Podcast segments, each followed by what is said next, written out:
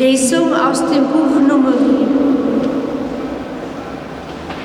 In jenen Tagen kam der Herr in der Wolke herab und redete mit Mose.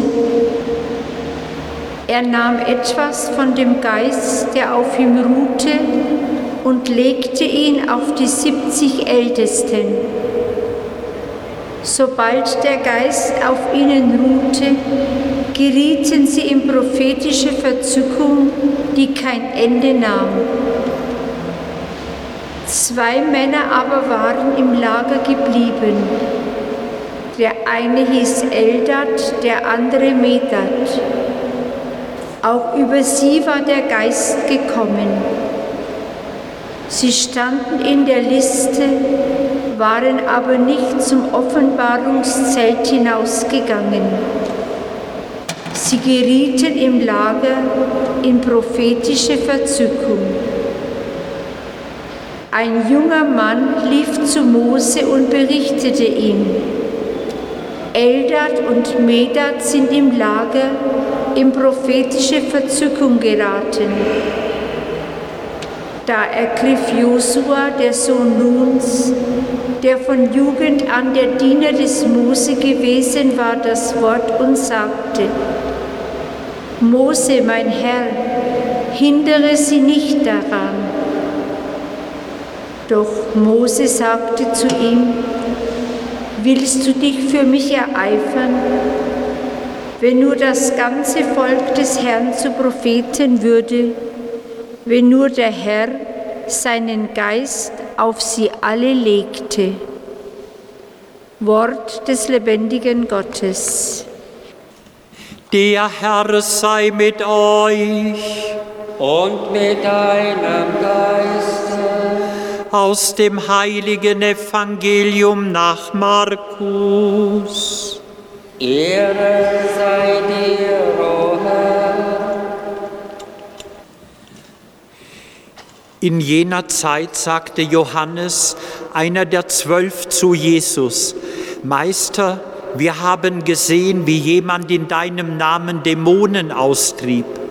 Und wir versuchten ihn daran zu hindern, weil er uns nicht nachfolgt. Jesus erwiderte, hindert ihn nicht. Keiner, der in meinem Namen Wunder tut, kann so schlecht von mir reden. Denn wer nicht gegen uns ist, der ist für uns. Wer euch auch nur einen Becher Wasser zu trinken gibt, weil ihr zu Christus gehört, Amen, ich sage euch, er wird nicht um seinen Lohn kommen. Wer einen von diesen Kleinen, die an mich glauben, zum Bösen verführt, für den wäre es besser, wenn er mit einem Mühlstein um den Hals ins Meer geworfen würde. Wenn dich deine Hand zum Bösen verführt, dann hau sie ab. Es ist besser für dich, verstümmelt in das Leben zu gelangen, als mit zwei Händen in die Hölle zu kommen, in das nie erlöschende Feuer. Und wenn dich dein Fuß zum Bösen verführt, dann hau ihn ab. Es ist besser für dich, verstümmelt in das Leben zu gelangen, als mit zwei Füßen in die Hölle geworfen zu werden. Und wenn dich dein Auge zum Bösen verführt, dann reiß es heraus. Es ist besser für dich, einäugig in das Reich Gottes zu kommen, als mit zwei Augen in die Hölle geworfen zu werden, wo ihr Wurm nicht stirbt und das Feuer nicht erlischt. Evangelium unseres Herrn Jesus Christus. Lob sei dir, Christus.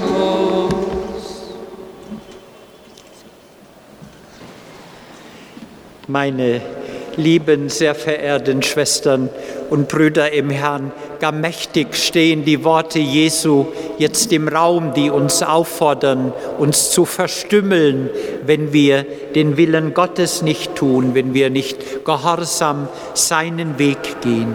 Und ich frage mich, was denkt der Herr, wenn er seinen Jüngern und auch uns so etwas ins Tagebuch schreibt.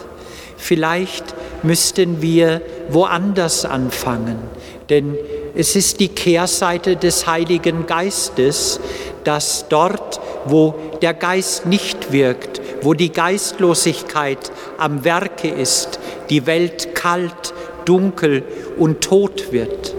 Und alles, was diesen Geist auslöscht, das muss aus der Welt herausgeschafft werden. Und wir haben es selber in der Hand, in den Füßen, im Herzen, in unseren Seelen, äh, ob wir aus dem Geiste Gottes leben oder ob wir den Geist Gottes auslöschen. Berufen sind wir als geisterfüllte Menschen, als geisterfüllte Wesen. Dazu haben wir den Geist Gottes bekommen.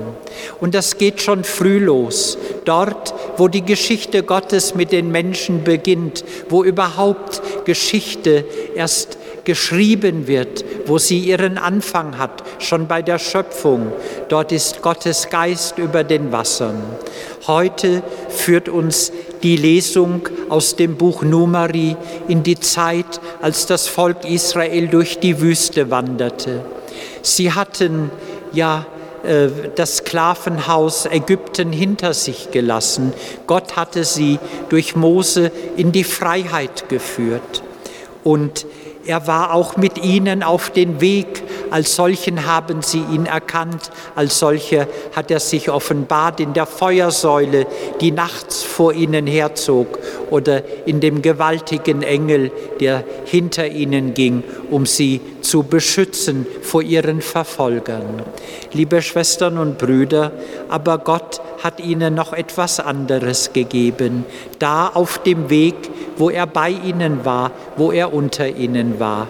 Er hat ihnen den Geist gegeben. Im Buch Numeri haben sich die Ältesten versammelt im Offenbarungszelt, dort, wo sie Gott in besonderer Weise erleben, erfahren durften, in unmittelbarer Weise. Sie spürten, dass Gott dort wohnt und dass sein Geist dort lebendig war.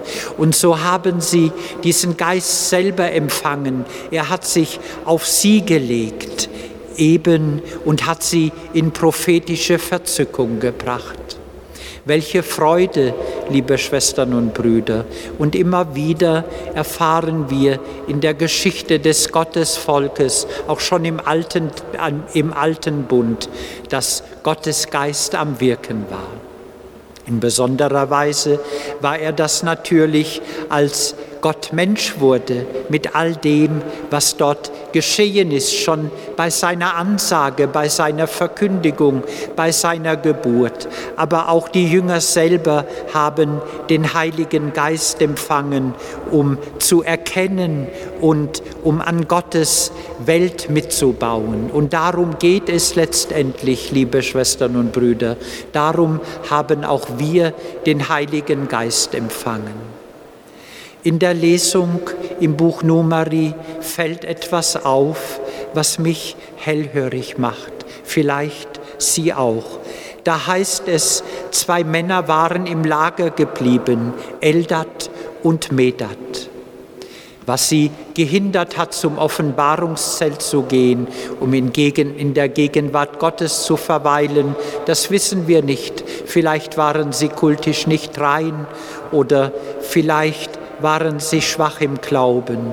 Vielleicht stand irgendetwas zwischen ihnen und ihrem Herrgott. Sie waren nicht da, aber sie haben die Erfahrung gemacht, dass Gott seinen Geist schenkt, wo und wann und wem er will, dass selbst die Ältesten das nicht festlegen können, dass sie das nicht in den Händen haben, dass sie den Geist nicht verteilen können. Sie können ihn mitteilen durch Handauflegung, aber wie er sich entfaltet, manchmal auch ohne Handauflegung, das liegt im Willen und im Plane Gottes. Und so mussten sie erleben, dass Eldad und Medad auch in den Besitz des Geistes gekommen waren. Vielleicht können wir etwas von dem Ärger verstehen, der den Josua ergriff, äh, dass er gesagt hat, was nicht sein kann, was nicht sein darf, das kann doch nicht sein. Sollen wir sie dann daran hindern, dass sie nun im Besitz des Geistes sind? Wer könnte Menschen daran hindern? Und Mose sagte zu ihnen, dass er am liebsten wollte, dass das ganze Volk alle Menschen von Gottes Geist ergriffen würden. Und ich glaube, dass Mose da recht hat. Da sähe die Welt wahrscheinlich ganz anders aus. Dort, wo die Menschen Gottes Geist folgen, da kann ich mir nicht vorstellen, dass es Kriege, dass es Ungerechtigkeiten zwischen den Menschen gibt. Und dort, wo sie geschehen, da sagt uns Jesus im Evangelium, wie wir ihnen begegnen können. Er sagt es in drastischen Bildern, indem wir ja die Glieder besser äh, entfernen, bevor wir sie missbrauchen, bevor wir sie nicht einsetzen im Namen Gottes und das Gute tun. Liebe Schwestern und Brüder, ich möchte noch einmal zurückkommen auf die beiden Eldat und Medat, die nicht im Offenbarungszelt waren und doch das Wunder der Geistsendung an sich selber erfahren durften.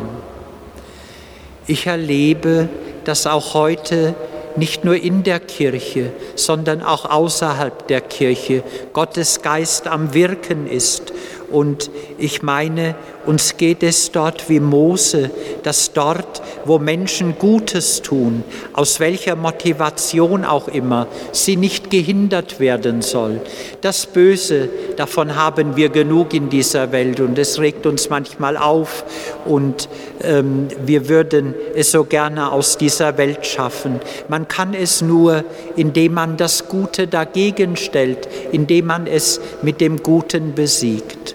Und so gibt es auch in unserer Zeit, und scheinbar gab es das zu allen Zeiten, auch Menschen, die, ohne dass sie von Gott wussten oder sich nicht bewusst für ihn entschieden haben, doch auf ihre Art und Weise mitgebaut haben an Gottes Welt, eben durch ihr Tun, durch das Gute, das sie in die Welt getragen haben.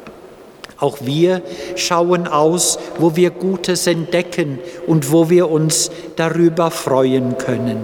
Liebe Schwestern und Brüder, und ich glaube, dass wir da fündig werden. Mir ist ein Beispiel eingefallen, das sich jetzt wieder jährt. Unsere äh, deutsche Einheit, die wir wiedererlangt haben, durch das Gebet, durch die Stille, durch die Kerzen, die gläubige, aber auch ungläubige Menschen, aber doch in Frieden und Solidarität miteinander entzündet haben, in Leipzig in der Nikolaikirche und davor. Und sie haben sich nicht abbringen lassen. Sie haben auf das Gute vertraut, auf Gottes Kraft und auf Gottes Geist. Und dieser Geist, er hat auch dort gewirkt, wo wir das vielleicht gar nicht vermutet hätten.